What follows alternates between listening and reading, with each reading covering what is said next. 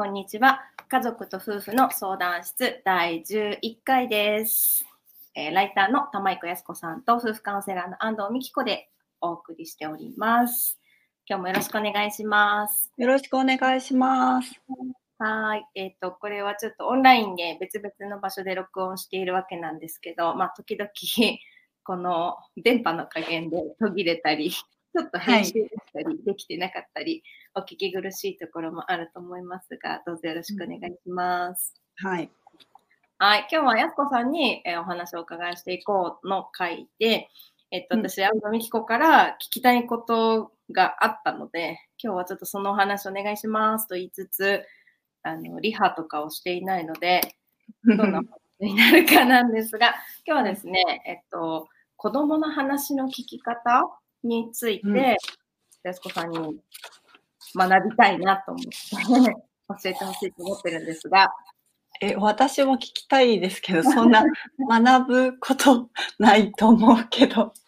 そうなんか、あと、まあ、やすこさんおっしゃると思ったんですけど、でまあ、やすこさんには実際、うちの息子の、まあ、話を聞いてもらうというか、あの、ご一緒してもらって、話をこう聞き出してというか、聞いてもらってるシーンとかもありますけど、まあ、いろんな家族会議の、こう、ワークショップみたいな中でも、まあ、みんな、やすこさんを見ていって、すごく子供の話の聞き出し方とか気持ちの聞き出し方とか、まあ、それはなんでそんなお話まで引き出せたんだろうみたいなことをみんな思ってると思うんですけど、まあ、もともと、まあ、やすこさんライターでいらっしゃって、いろんな、まあ、著名な方からいろんな、その、なんて言うんだろう、ルポを書くときには現場の方のインタビューとかをなさって、まあ、それがまあもちろんプロだからっていうことがあるんだと思うんですけど、私からすると多分その技術みたいなもの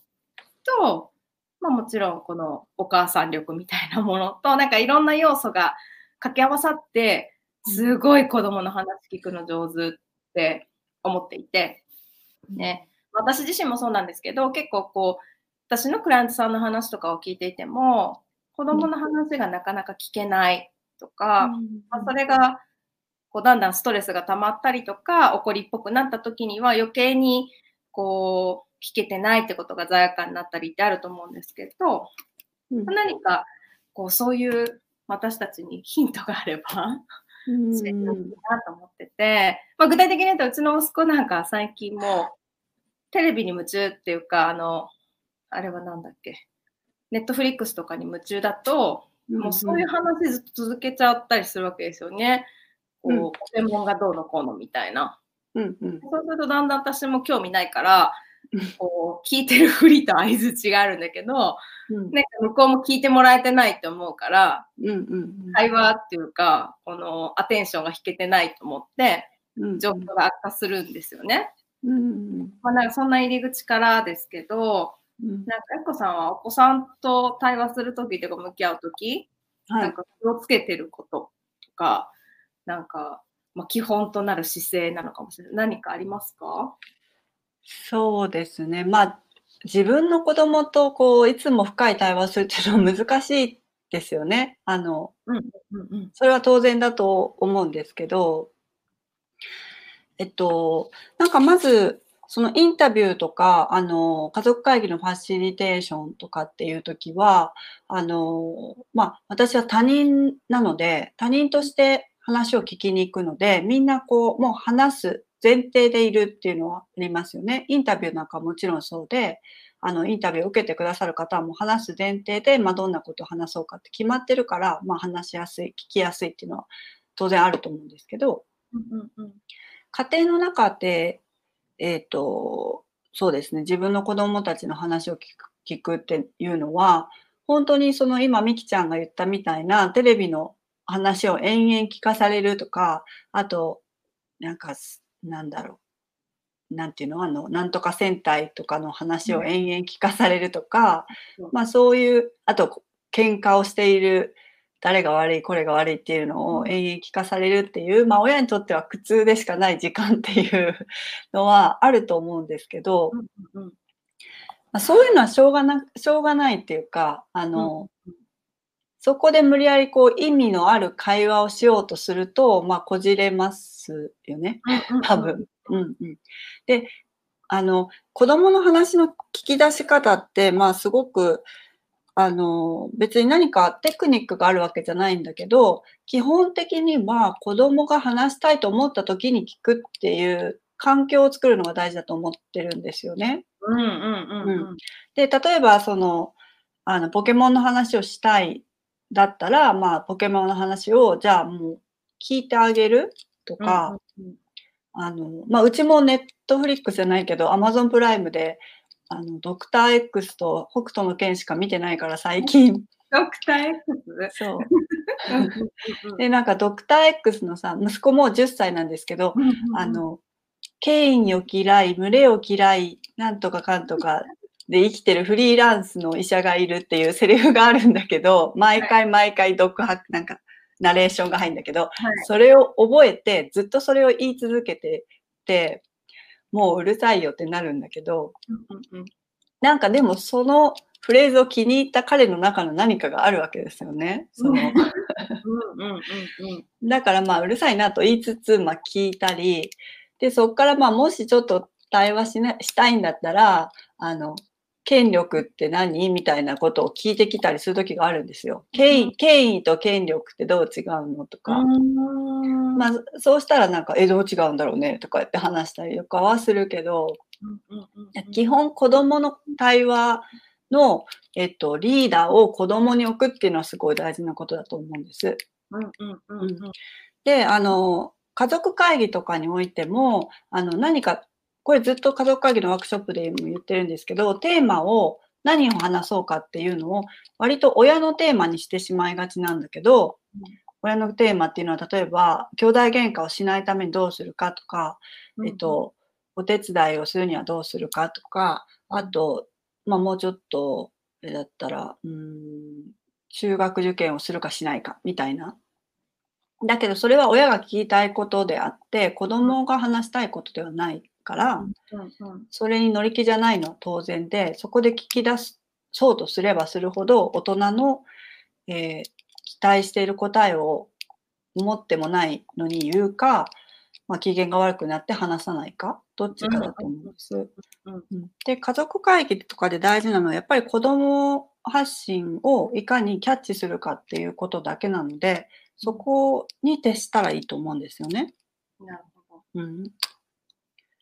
なんかだから環境を作ってあげる。その、まあそのポケモンの話をしたいんだったら、まあしして、してもらって、まあ聞いてるよっていうことを、お母さんいつでも聞くよっていう体制を作っておいて、うんうんうん。で、結構なんかお風呂とか、うん。あの、寝る前とかに、なんか子供が哲学的なことを言ったり、こう、なんか、なんで人は死ぬのかなとか、なんで僕って生まれてきたのかなとか、なんで弟くんはちっちゃいけど僕は大きいのかな？とかわかんないけど、そういうことをふと子供とかって言ったりする時あるんですよね。うんうんうんうん。じゃあそういう時になんか、あの、お母さんもそういうこと考えてたよとか、とかさ、なんかそういう話をして、こう、しんみり話すとか、うんうんうんうんあと子供がなんかこう、何か嫌嫌なことがあるらしくてむしゃくしゃしてる。学校で何かあったけど、なんだろうと思って、え、どうしたの？どうしたの？って聞いちゃうけど、それに対してはなかなか答えなかったりするときは、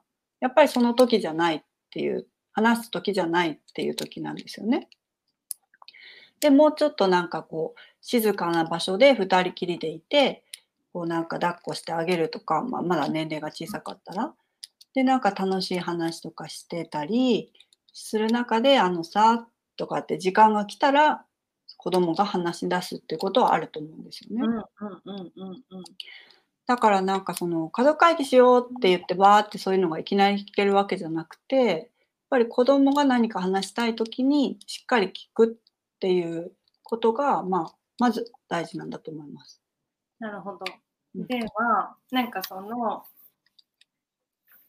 話を聞き出すみたいなことの前提としても、いつもまあ、話したいタイミングで話せるような関係を作るってことが、こうまずベースにありますよってことと、もう一つ、普段の話を聞くのが、うん。もう、けない、しんどい、長いみたいなのは、うん。なんか一つは、まあ、そんな興味ないことを話してる時間があるのは、うん。まあそこそこ仕方ないというか当たり前で興味ないよねってことなんだけど、うん。話せる関係づくりのために、まあ聞き流してたとしても、うん。ある程度、もちろん聞いてあげることも重要だし、うん。でも多分そこで、なんか、あもうちょっと有意義な話しようよみたいなモードになるのは、ちょっとタイミングを待って、私は手放してあげたら、もうちょっと自分も楽になるよって感じですよね。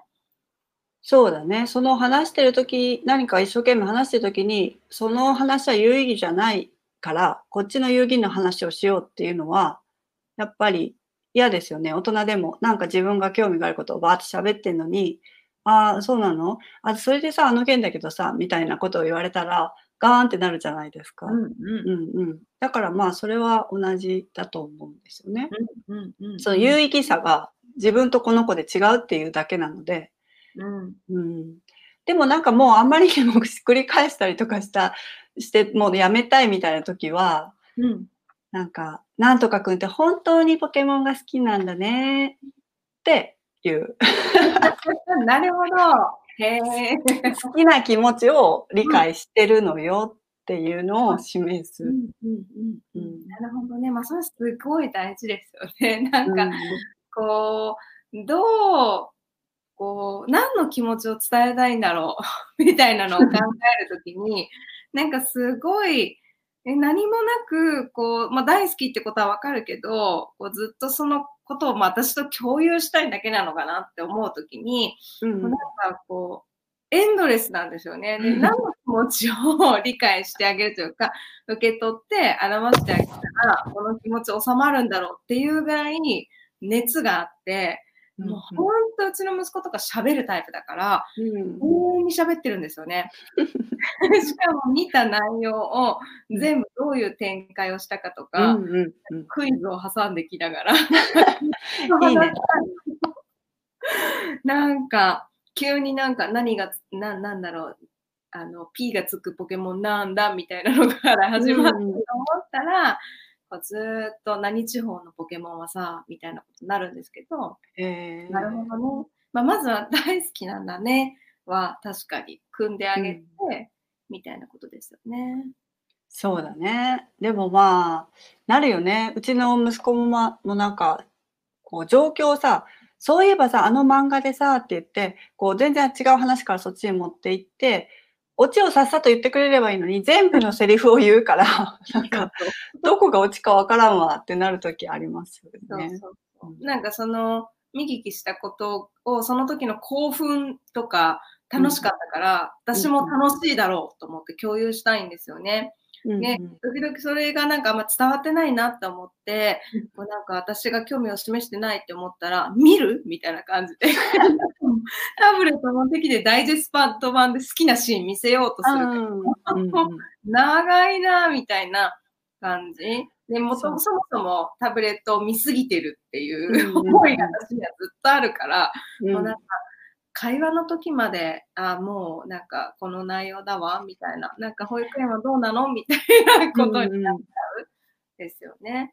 そっかそっか。まあそうなっちゃうのは、まあ、仕方ないし、こっちが疲れちゃうのも仕方ないけど、うんまあ、まずは受け取ってあげようみたいなところってことですよね。そうだね。な、どんな話がしたいんですか？それを見てどう感じてるのかとか、何を考えてるのかとか、まあ、あとは彼の出来事を聞きたいみたいなことはあるんですよね。保育園で、まあ、何した、これが起きたみたいな。で、それは、うんごく稀に出てきて、うんなんか、ある時ふっと、すごい保育園から帰った後の時間差で、うん。なんか今日何々ちゃんとあの本を取り合ってさ、破れちゃったよ、みたいなのが出てくるんですよね。うんうん。で、あのーで、怒られたんだけどさ、みたいな。うん。で、多分それは彼の言いたいことだし、こう、なんて言うんだろう。ちょっと言って消化したかったんだろうなって思うんですけど、うん。まあ、それが、そういう、なんていうのかな、話？彼の話、そうそう、彼の話がうん。出てくるときっていうのが、まあ、稀にコンディションが整えばあるわけですよね。で、なんか、もっと保育園の話とかしてたらそういう話になんないのかなとか、なんか、ウェイトがあまりにも、うん、なんかテレビ関係というか、うんその動画関係が多くなってるっていうことに、なんか、危機を覚えてるのかな。うん、なるほどね。話そうと思うときには、まあ、話せてるのかなと思うと、さっきのねうん、タイミングを作ってあげるって意味では、まあまあまあ、あのーなんていうのかな、少しはできてるのかなって今思いつつうん、なんですけど、いつもその動画の話をしてるときには、もう私も疲れてきたって思うし、うん。それじゃないあなたの話がしたいって思ってますね。うんうん、そうだね。まあ夢中になるからね、子供まだ。すごい、すごいですよね。夢中になり度が。うん、そうだよね。興奮度がすごい。そうだね。まあ体験、だから多分そのテレビいっぱい見ちゃってるって言ったけど、その日常の中の時間がちょっと今長いのかもしれないよね。だからその他に喋るネタが ないっていうか、その、うんうんだから、もうちょっとなんか例えば学校とか始まって、そんなに長く見れないとかなってきたら、やっぱり話題が他のこことが出てくるのかもしれないし、なるほどね。うん、もっと好きなものが何か出たらね。うんうんううん。ん、でもなんか、うん。まあ男の子女の子で言うのもなんだけど、うちの子供もやっぱりお男子は、あの学校だったこと全然言わないんですよね。それは本当に今でも全然そうだし、なんか、この間も50メートル走をあの学校で測定したらしくて、一番早かったんだって、クラスで。うん。でも全然その測定したことも言ってなくて、なんかママ友から LINE が来て、うんなんか、なんあすごい早かったんだってねとか言ってきて、あ、そうなのと思って。でもそういうのも言わないし、うんうんうん。うん、あ自分の興味のあることしか言わないです、本当に。なるほどね。うんかまあ、まずそういうもんだっていう自分の中の 受け入れっていうか、うんなんかこう悪あがきしないっていう心構えも大切ですよね。いやなんかやっぱりどっかであがいてるんですよね。もうちょっと、もうちょっとこのウェイトを変え変えたいっていうコントロールしたい欲求が出るかなって、まあ今日思いましたね。うんうんそうかもしれない。なんか昨日、うんうん、どうぞ。あ昨日息子の野球のね、あの当番だったから行ってたんだけど、ん野球チームの。うんうんまだ1年生になったばっかりの子が入ったの。うんですごいまだちっちゃくってさ。うんで、なんか最初はウェイって感じでお兄ちゃんたちと一緒に練習してたんだけど、うんお昼ご飯でおにぎり食べたら、なんか眠くなったのか、こう なんかママたちがいるところの青いブルーシートでゴロゴロし始めたの。うんうんうんそれでさ、なんかどうしたの？行かないの？とかみんな言ってんだけど、うん、もう行かないとか言って。うんうん。それでなんかずっと横にいて、なんかそのよくわかんないことずっと言ってるんだけど、うんうんうんああ、帰ってお絵かきしたいよなとか言ってて、うんうんうん。で、じゃあ何何のお絵かきするの？って言ったら、え、アンパンマンだよとか言ってんの。なんか、そんな偉そうに言ってアンパンマン。言うよね、その言い方する する。そうそう。で、なんか、え、ドキンちゃんとかバタコさんとか書けるって言ったら、それは書かないとか言って。で、なんかちょっといろいろ話してたんだけど、なんか結局そういう時もさ、なんなんていうの？あの、もう野球に戻りなよってすごいずっと言ってたら、もう多分シャシャットダウンみたいになっちゃうんだよね。なんかその子のダラダラした感じにふ空気を合わせるみたいなのは、まあ子供と話す時にはやるかなっていう感じ。ああ、なるほど。そうですよね。やすこさんはそう、子供の空気に入ってますよね。なるほど。そっかそっか。いや、でもそんなにね、子供に人気な大人じゃないないし、そんなにあの、もっともっとなんか、わーいってテンション高くみんなで一緒に遊べるママとかいるじゃないですか。そういうの、うんあいいなって思うけど。いやー、いやいや、その、隠れ人気っていうか、ううちの息子とか大好きなんですよ。そうそう。なるほどね。そうそう。やっぱりなんか、前提戻りなよっていう中の、とりあえず気が済むまで聞こうかなって思ってるのと、なんか本当にその世界に一緒に遊んであげるのと、まあ、そこでなんか伝わりますよね。そうだね。あとなんかそれでダラダラダラダラしてたんだけど、なんか退屈になってきた時に、うんうん。チームの子じゃないんだけど、いつも遊びに来てるお兄ちゃんが来たの、ちょっと年上の。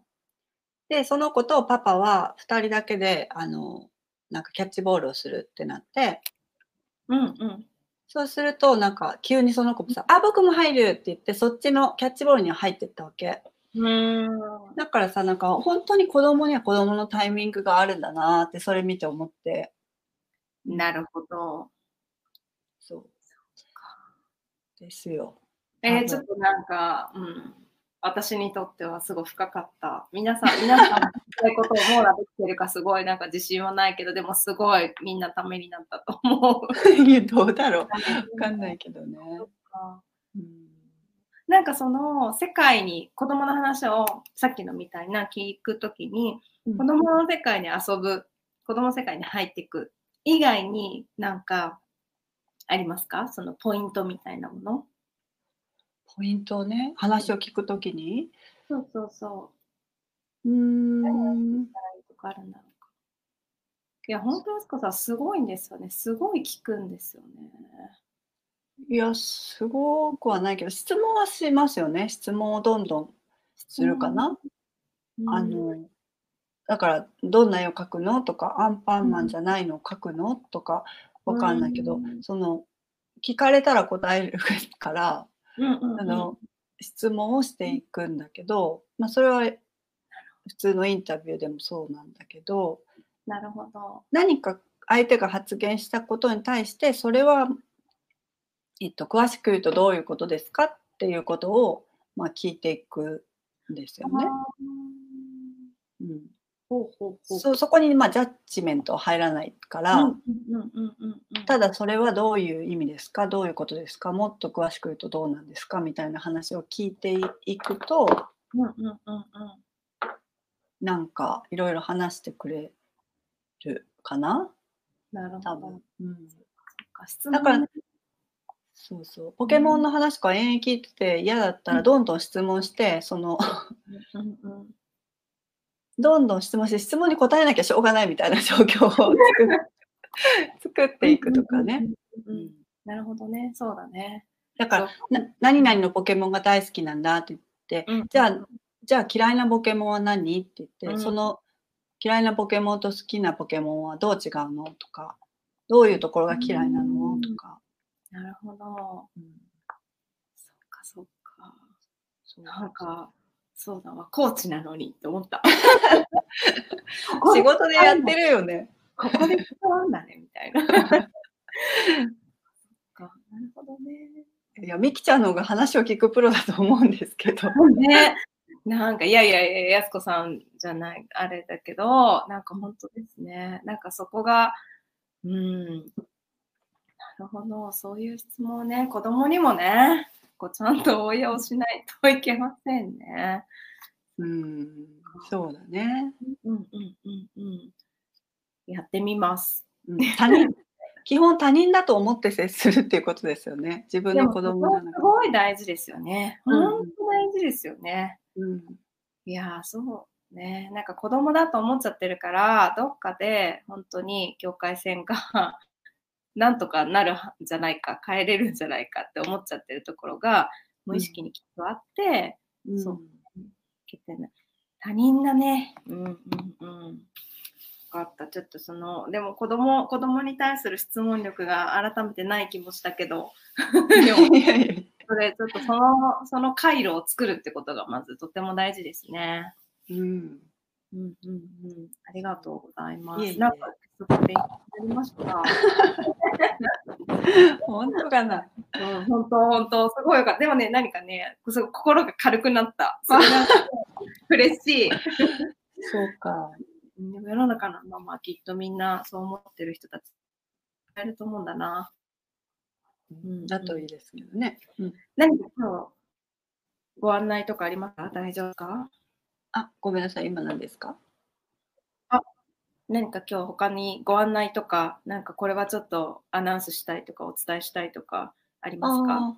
そうですね。ご案内できる段階にまだないかもなんだけど、この間、あの、うんうんうんと、まあ、最近コロナが終わ終わってないんだけど、まあ、あの、就うん。何？就職しつつあって、まあ、いろいろはい。緩和が解かれて学校も始まったりしていてうんうんうん。それで、まあ、この休校時間休校期間も含めて、こう教育がもうちょっと今までと違う感じになってるじゃないですか。うんうんで、うん。それでなんか教育とは何みたいな、あのえっと、議題の仕事が多いんですよね。はい。それに、まあ、私が答えるっていう、専門家の立場で答えるとかではなくて、私はライタうん。ーの立場でそういう、まあ、ページを作るっていうことがうん。多いんですけうど、ん。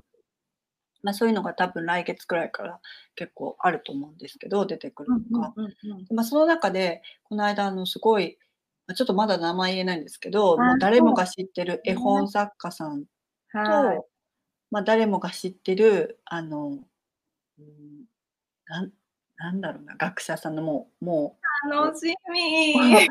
おおじいちゃまの対談をしたんだうん。けど、そのはい。絵本やっぱりその絵本作家さんの話とかやっぱすごく本質をついてて、ま、うん学校って何？とか、うん。こどま、それこそ今の話と繋がってるけど、子供をどう見るかとか、うんうんううん、ん。子供の方がやっぱり、あの、もう全部知ってんだよっていう話うん。をすうん。ごい聞かせてもらったのが、多分来月ぐらいにはまた、あの、記事になるかなと思うので。なるほど、楽しうん。みにしております。じゃあ、ま、次回のご案内ぐらいにおうんうん。話できるかぐらいですが、そう、そうですなんか対談があってっていう、うん。やすこさんの熱量の投稿をしてたんですが、そっか、まだあれなんですね。楽しみはい。にしてまはい。す。はい。はい。じゃあ、今日はこのポッドキャストを終えていきたいと思いますが、第11回家族と夫婦の相談室でした。はい、ありがとうございます。